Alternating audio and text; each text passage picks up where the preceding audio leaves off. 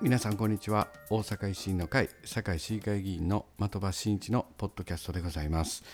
前回からですねかなりの期間が空いておりまして大変申し訳ありません。前回の放送がですね馬場衆議院議員来ていただいているのが8月17日の放送から約2ヶ月ぶりとなる収録、こういったことになってしまっております。何やってたんだ的場君というお声いただけるかどうかちょっと分からないですけれども、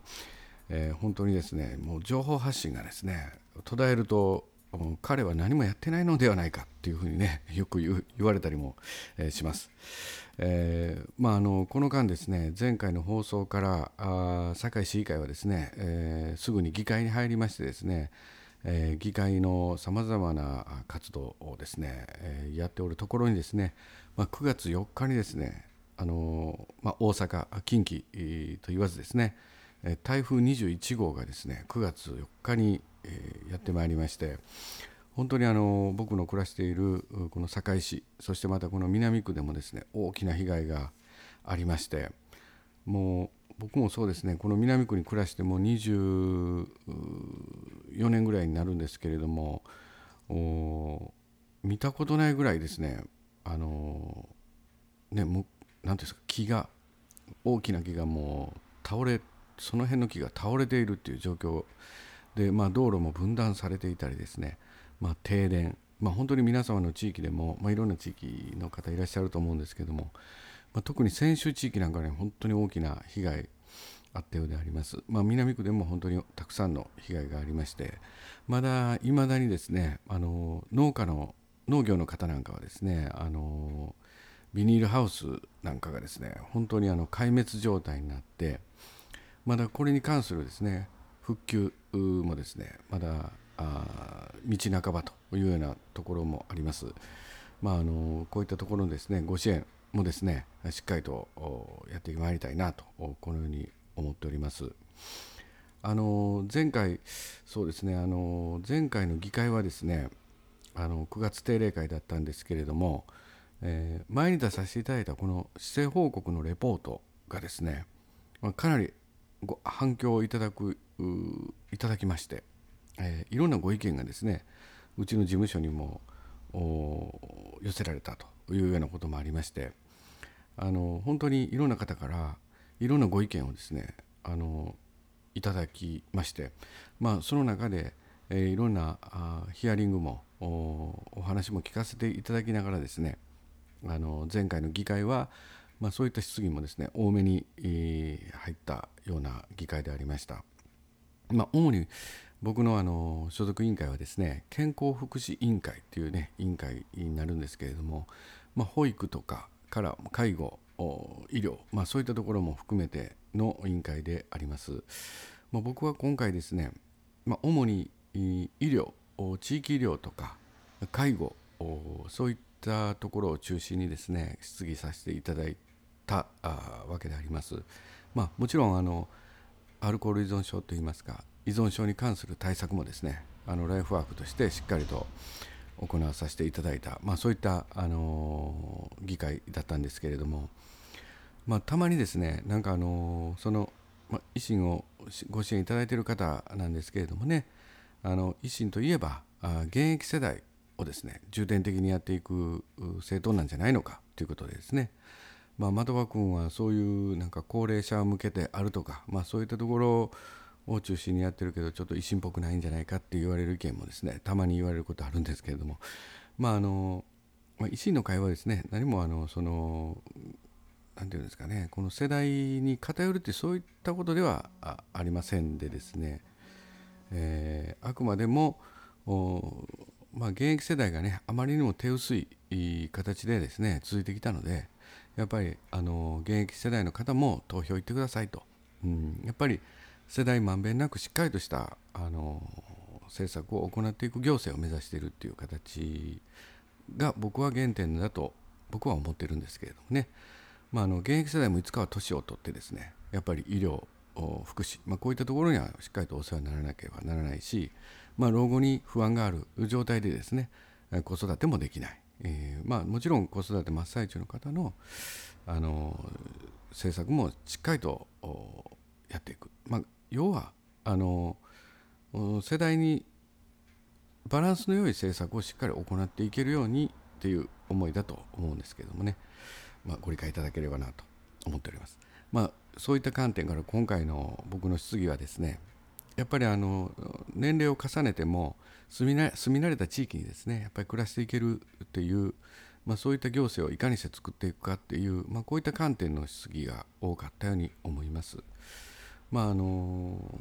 いってですね、的場君もちょっと受け入れないんで遠いとこ行ってもらえますかってね、年齢を重ねた時に、そういったことにならないようにですね、住み慣れたところでやっぱり年いっても住める、そしてできるだけですね、死ぬまで自宅にですねいたいっていうね、お声もたくさんいただきますのでね、そういった形をいかにして、一人でも多くのね、そういうご希望される方がそういった医療を受けれる、介護を受けれる、そういったこともしっかりといかに構築していくかというのはですね、2025年に向けてやっぱり必要じゃないかな、こういったことで、質疑をさせていただいたわけであります。特にですね、ご意見いただいたのはやっぱり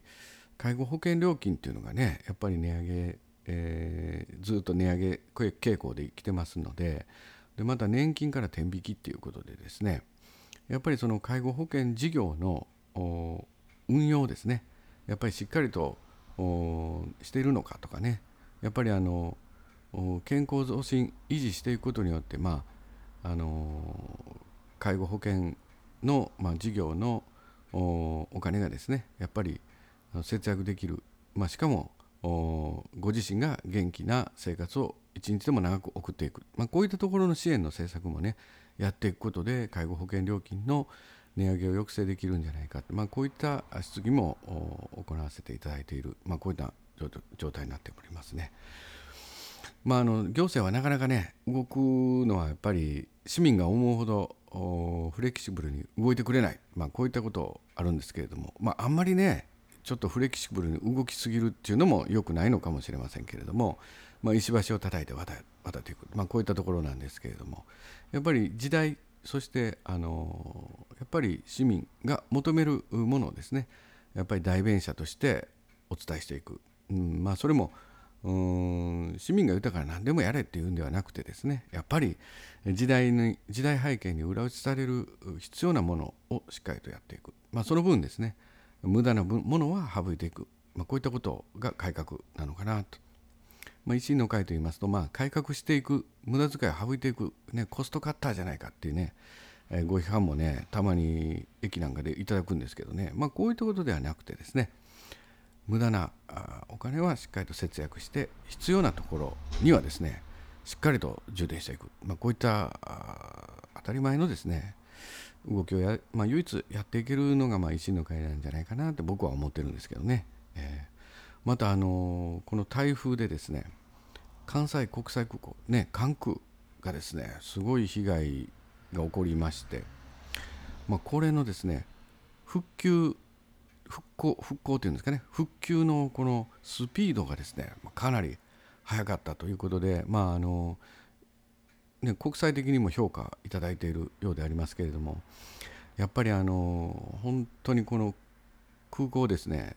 早く一日も早く復旧させるんだっていうね、本当に多くの人のお仕事とその思いがですね集結して、このように早い関西国際空港の通常業務への復興がですねすごい早かったんじゃないかなって、大阪っていうのは、そういう意味でも、台風で大変だったんだけれども、こういうところでリカバーしていくところ、こういったところでやっぱり大阪のねご評価いただける、こういったところもあるんじゃないかな、松井知事もですね先頭に立って、やっていただいたとは思うんですけれども、本当に現場のね皆さんが本当にそういった思いでやっぱりやっていただいたんじゃないかな、こういうふうに思っております。また大阪府はですね、この台風の農業の方のですね復興というかね、そういった支援に向けての支援策どんどんと今打ち出しております。大阪といえばですね、本当にお金ないっていうね、こういったイメージだったんですけれども、やっぱり改革をねやっぱ地道に行って、やっぱりしっかりとですねコツコツと貯めてきたお金、こういったお金があって、だからこそこういった時にですねやっぱりボンとお金を出していける、こういった大阪になったんだなということもちょっと実感なんかねしておるんですけれども、大阪は本当に10年20年前と比べると大きく変わりましたと僕は思います。外国人の観光客の方もたくさん、来られているということもありますけれどもね、G20 とかね、そういった国際会議も行われたりとか、万博に挑戦したりであるとか、大阪といえばやっぱり改革を行って、そして新たなる挑戦も行っていく、こういった大阪にですね生まれ変わってきた、これもひとえにですねやっぱりこういった政治に関心を持っていただいて、さまざま貴重なご意見もいただいたりご支援いただいたりした方々、もう一人お一人のお力の賜物でですね大阪は変わってきたんじゃないか、こういったことも実感しております。いろいろ話しましたけれども、最近ね橋本徹さんが本を出しまして、前代表なんですけれども、僕もね支援いただいている方から「的場君あれ読んだんか?」とか言ってね、よく電話なんか何人かの方にいただきまして、ちょっと読んでなかったね、なんだ君はと、なんで読んでないんだみたいなねお叱りを受けて、いやもう買いに行こうと思ってますということで、近くのね紀伊国屋書店に買いに行ったんですけれども、僕買いに行ったらですね最後の一冊だったんですけど、これね最後の一冊僕買おうかどうかちょっとね悩みましてね、せっかくご興味のある方は最後の一冊買っちゃったらどうなるんだろうと思って、10分ぐらいその辺本見回って、戻ってきてまだあったら買おうかなと思ったらまだあったんでねちょっと購入させていただいたんですけれども、一気に読まさせていただいて、幅広いですね見識というんですかね、橋本さんのがふんだんに入った本じゃないかなというふうに思います。森友家計問題なんかはですねよくテレビでねおっしゃっておられることそのまま入ってましたんでね、テレビで聞いてることそのまま入ってんなと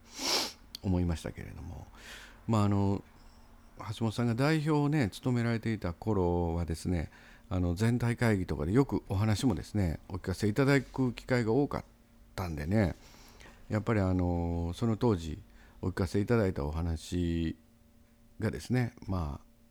たくさん入っていてそういった思いだったんだなということはよく分かった本でしたね。そういったお話がそういった思いが本という形に、ね、なったんだなという印象です。今も昔も橋本徹さんというのは全くぶれない人なんだなというふうにね感じました。いろんな勉強になるようなところもありまして、しっかりと読ませていただきました。本当にこういった橋本さんの本がね出てからなんかいろいろいろんな議論がね活発になっているということも一つのですね政治に関心を持っていただけるきっかけとしてこういう本は出されたことについてはですね本当に良かったなと僕は思っておるんですけれども、最近は足立さんがなんかツイッターとかね YouTube とかでかなりいろんななんか発信されてるみたいなんですけどね、ちょっと僕もそれ心配なんですけれども、松井代表ともねツイッターでやり取りなんかちょっと僕も拝見させていただきましたんですけれども、松井代表が言っておられるのは、しっかりと組織の中でねいろんな議論の内容はその僕も分かんないんでねあれなんですけれども置いといて、組織の中でねしっかりといろんな人を説得して、賛同者をねしっかりと作って、動かし、そういった組織の中でブラッシュアップしていってもらいたいっていうことをね、松井代表は示唆してるのかなっていうふうに僕も感じてるんですけれども、そういった形でいろんな政党で中で本当にねとっつかみ合いの喧嘩でもしてね、ブラッシュアップしたものをまた国民の皆さんへ、ご提案していただいたり、そういった政党としての組織としての動きにですね、一つでも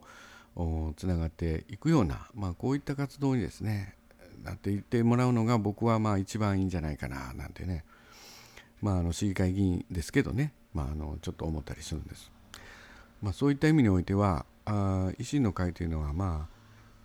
特定の業界団体とかね支援団体を持たない、そういった政党なんで、中での議論はね、本当にタブーもなくガンガン言い合っていくっていうのは、一つの